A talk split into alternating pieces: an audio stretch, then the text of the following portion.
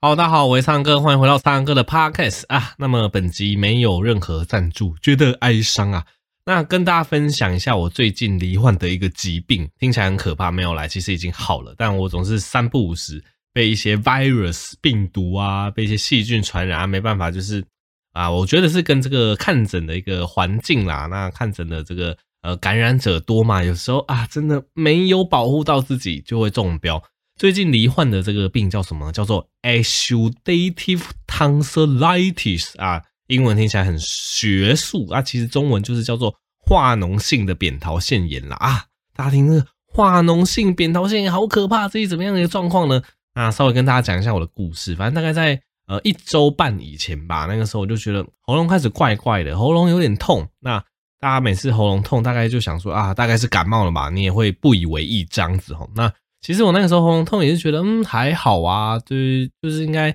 吃个止痛药啊，多休息就好了吧。结果不是，就是我呃有吃就类似普拿疼之类的的普拿疼商品啊，不能帮他业配，不然你就厂商可以来找我。呵呵呵。总之我就吃 acetaminophen，对这个成分的止痛退烧药。那吃了一两天之后，这个不太对劲，喉咙越来越痛啊。这理论上这个感冒所造成，就一般感冒造成喉咙痛不应该那么剧烈。然后那个时候，反正就我们当医生都会自己诊查嘛，对，就去镜子前，然后拿那个手电筒照自己的喉咙啊，然后自己看到很深处的地方，那时候就赫然发现，我有一边的扁桃腺整个肿起来，而且整个化脓，就是我右侧的扁桃腺整个肿起来，而且它的表面全部都是白色的。我第一眼看到，我有吓到，对，因为这个通常是我看到病人会有这种状况，我我自己身上我还没有看过这种状况，所以我当下有点吓到，我还想说。是不是这个我的痰卡在我的扁桃腺，还是什么食物的成分感卡在我的扁桃腺？所以我就还就喝了一口水，漱漱口，吞下去，再看，哎，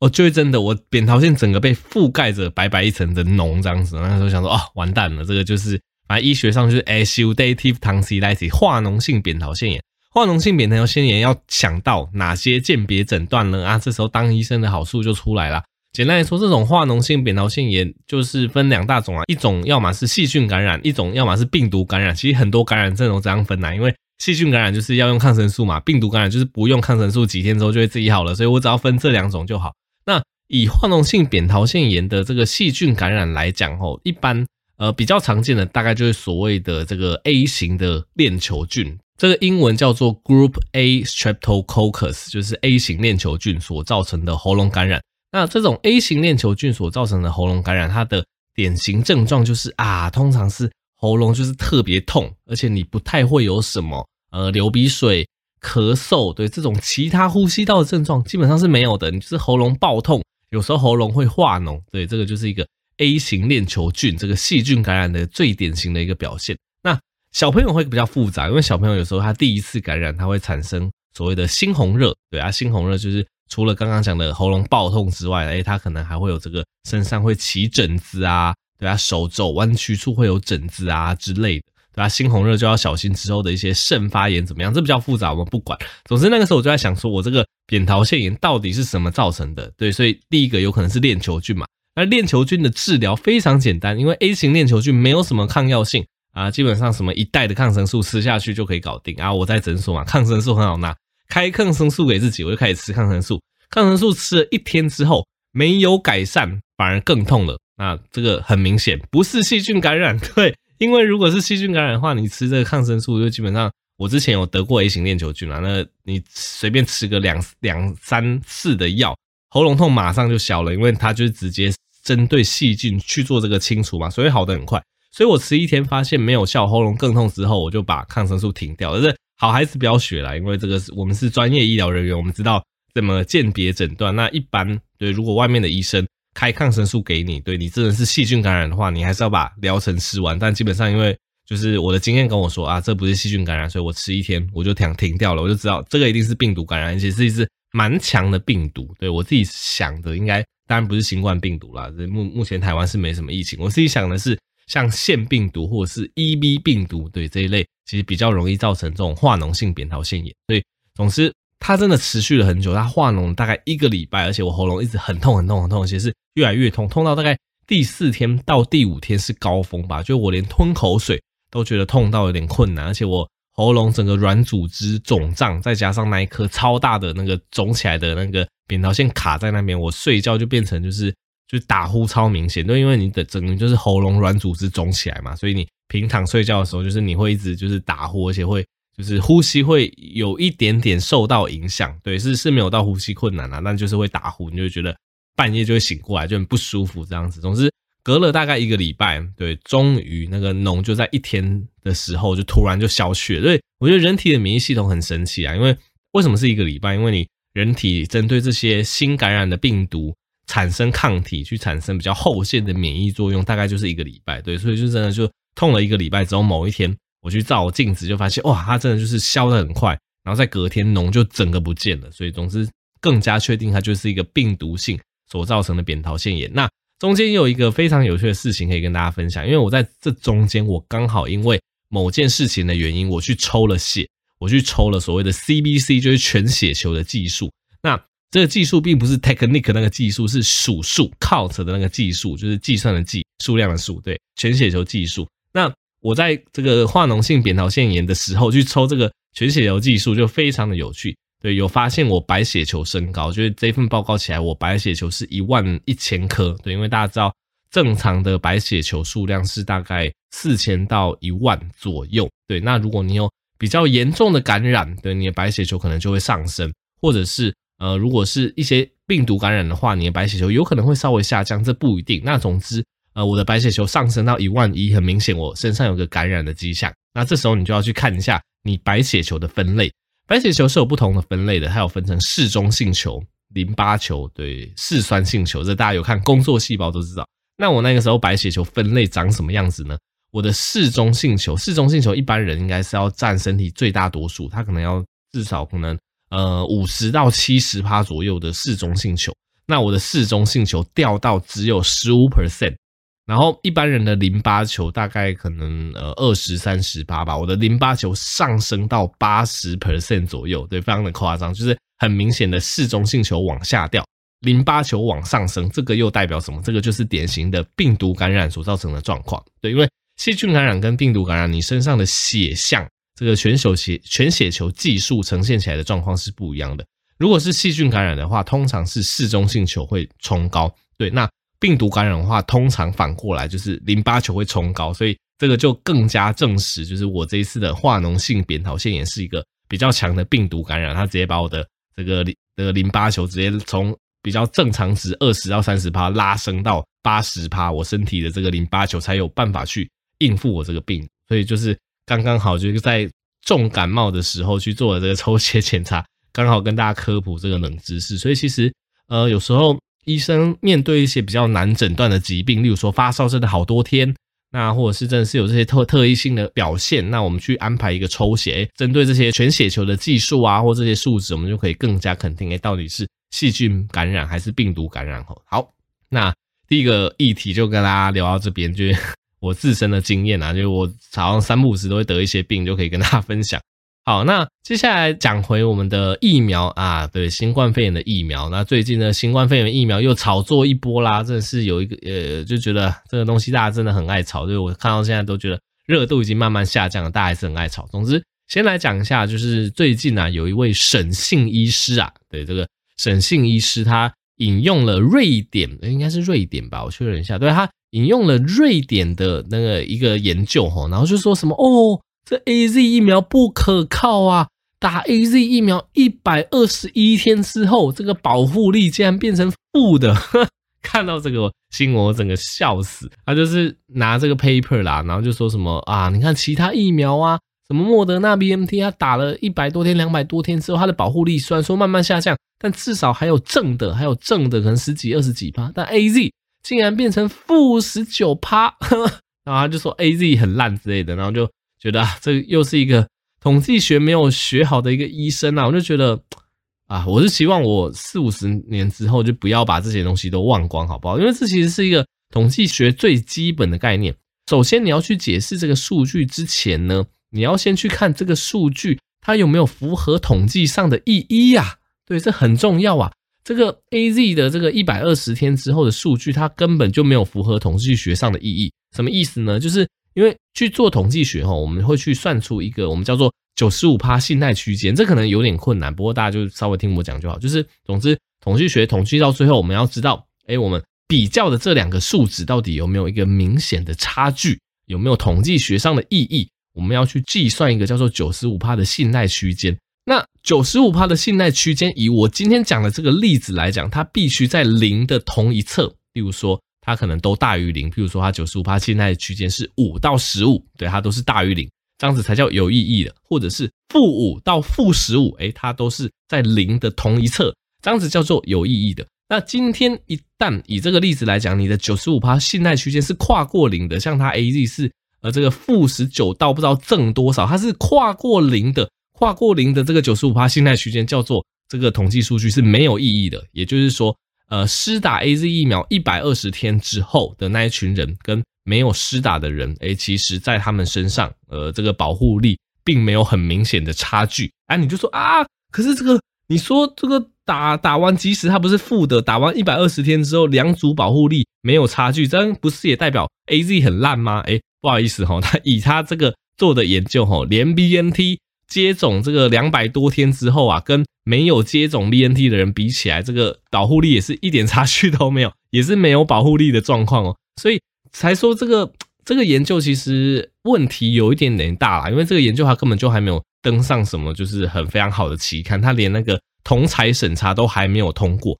它我猜它的样本数非常的少，就根本就没有统计上的意义啦。那另外一个原因是，其实那个瑞典这一段期间，它的疫情其实变得非常的风平浪静。那疫情趋缓的当下，其实做这样子的一个检测，做这样子一个统计，其实会变得相对不准。为什么？因为你以台湾目前的状况来讲，你就知道，台湾目前其实也没什么新冠肺炎的疫情嘛。那没有新冠肺炎的疫情，你去收集一群有打疫苗的人，跟收集另外一群没有打疫苗的人，诶，他们同时去看他们有没有受到新冠肺炎的感染。那在整个本国疫情都很低下的状况下，你去验两组人，你都会发现，嗯，两组人本来就都没什么人感染嘛。所以这样子的一个结果，你并不能说。所以打疫苗是没有意义的，并不能这样讲，因为是因为我们没有什么疫情，所以都没有人感染新冠肺炎，所以你才会觉得说，诶，有打疫苗的人跟没打疫苗的人都没有得新冠肺炎嘛？对，但有打的那一群他还是有抗体啊，所以这是这个研究另外一个盲点，因为瑞典这阵子疫情控制太好啊，总之就是各种问题啦。第一个，这个研究他去做出来这个一百多天、两百多天之后，他那个保护力的一个差距根本就没有达到显著的意义，也就是说，其实不管是打 AZ。还打 BNT，以这个研究来讲，过了一百天、两百天之后，其实有打跟没打都一样。对，这件事情本身就是有点难以令人置信，所以他连同侪审核都还没有通过的一篇 paper。那再来。这个造成的原因也是我刚刚讲的，就是因为呃疫情控制的太好，所以不管有打还没有打，你都没有染病嘛。所以在都没有染病的状况下，你去侦测两组的感染率，诶，当然就会得到差不多的一个状况嘛。你就下结论说打疫苗没有用，这个根本就是一个就是我觉得做出这个结论其实是非常不科学的。那我相信如果你去验血中的抗体还是怎么样去验，有打疫苗一定是显著比没有打疫苗的还要来得高吼。好啦，总之这一篇研究就给大家参考一下。对，那这周另外一个吵的就是什么新世纪福音战士啊？对，就是有人在那边吵说啊，这高端两剂，虽然说有一些有一些国家承认了，但你看美国这种大国，他还没有承认你高端打两剂。那有有些人就会去吵嘛，指挥中心当然就说啊，你如果你高端打了两剂，那你有紧急出国的需求，那你可以申请就是打其他疫苗嘛，不管你要打。AZ 莫德纳还怎么样？总是就被笑说什么新世纪福音战士还怎么样？但我我也是觉得这件事情，我觉得有点难以理解。你你为什么要打疫苗？打疫苗其实是要让身体产生保护力，产生抗体嘛。对，没有人打疫苗是为了出国的。对你，你想一下你，你呃四五月、五六月大家开始打疫苗的时候，大家都都嘛是因为你要得到对于新冠肺炎的保护力嘛。对，没有人是说哦，我打疫苗是要为了出国。对。现在即使你是打了两剂 AZ，打了 BNT，打了莫德纳，大家还是不敢出国啊，因为出国麻烦啊。第一个你可能会被感染，第二个你回来你还是要被隔离，可能十四天到二十一天嘛。所以打疫苗这件事的宗旨本来就不是为了出国。对，那现在高端它受到国际认可，我觉得是时间上的问题，因为越来越多国家开放了嘛。那 WHO 也在做那个三期试验，所以。我觉得完全是时间问题，那变成说，诶，在这一段等于是空窗期的时候，就是世界各国还没有完全接受它之前，如果你真的有那么紧急必要出国的需求，那我们就是诶开放其他疫苗让你混打。我我觉得这个东西很合理啊，我也我也不知道大家笑这一点的一个原因是什么。对，那呃，我还是得说，以技术上来讲，次蛋白疫苗，我觉得还是一个比较安全的一个状况啦，因为它毕竟人类对它使用的一个经验上多，那副作用相对也低，对，所以其实我觉得它还蛮适合那那种可能呃身体真真的觉得身体比较不好啊，或者怎么样的一些呃老人家共病比较多的老人家去打，因为我觉得其实以这种次单位疫苗的系数，它说不定还蛮符合这些人的需求的。对，所以我对于这种新世纪福音战士在那边吵的，我也是觉得有点呃不可理喻啦。我自己是觉得说，目前就是一个国际承认它的一个空窗期嘛。啊，如果你要骂说什么高端烂还怎么样，你至少你等到就是哎 WHO 做出来它真的很烂啊。假如啦，我是觉得不太可能，因为二期的数据是真的蛮美的。但假如对我们不知道嘛，假如哎 WHO 三期做起来它真的很烂，世界。各国都不承认，那你再来讲这件事情嘛？我觉得目前就是在一个高端正在争取国际认可的一个空窗期之下，然后去骂这个什么打四季，我是觉得呃不太合理啦。因为也不是大部分人这个时候都没有想要出国的意愿啊，少部分人这个时候有出国的一个必要。那我们诶少数人我们去开放说，那你就混打其他季，我觉得其实也是蛮合理的。所以有时候看网络上或电视上他们在炒这些东西，有时候都。不知道到底在炒作什么，就以一个医师的观点而言，就觉得你你如果打了高端，反正你目前如果没有出国需求，我相信也没有啦，你就是慢慢等待。我相信，呃，总有一天就是国际都会承认它，对，所以也不会有白打这个问题。我自己的立场是这样子。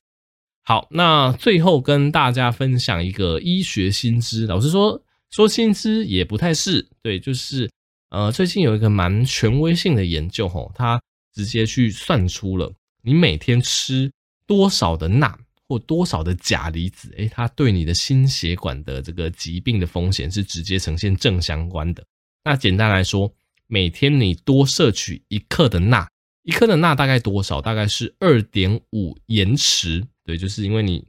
去买那种盐嘛，不是都会附给你一个小小的盐匙嘛？大概是二点五匙左右的盐。对，这样就是一克的钠，每天多摄取。一克的钠，你会增加十八 percent 的心血管风险，哎，这个蛮高的哦。那相对来讲，每天多摄取一克的钾，对，大概是两根香蕉左右的量，会降低十八 percent 的心血管风险。对，那这个东西它等于是一个数据上一个非常漂亮的一个量化，因为以前哦，老实说，就是多吃盐会造成高血压，会造成心血管疾病，这不是什么呃，这不是什么新知识，这大家都知道，但以前我们都只存在于一个观念，所以我们都会说啊，你要啊、少吃盐，多吃一些蔬菜水果。对，那今天这个 paper 它就是直接计算出那个非常精确的数据，所以我觉得非常的了不起。那简单来说，为什么我们要多吃钾？对，因为之前我在访谈高血压那一部的影片也跟大家讲过，多吃钾，这个钾它其实可以帮助你把钠给排出去的吼。对，所以基本上以一个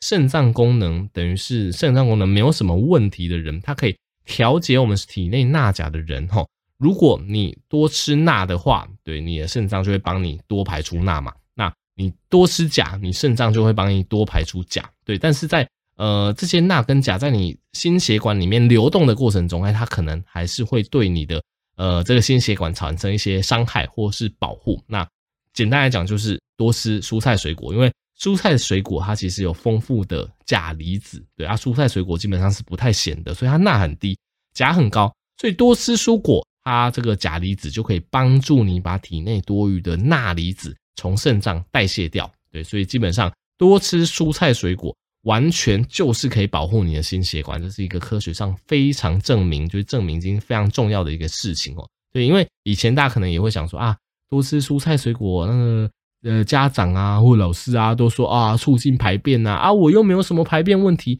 那我不吃蔬菜水果，吞一些维他命也也 OK 吧，不会缺什么微量元素吧？错，对，其实蔬菜水果非常重要的一个环节就是它的钾离子，对，直接每一克的钾，每天多摄取一克的钾，对，就是降低十八 percent 的心血管风险，非常的高。那当然我们呃盐的东西、咸的东西少吃一点，一样也会减少我们心血管风险，所以这。最后一个议题分享给大家，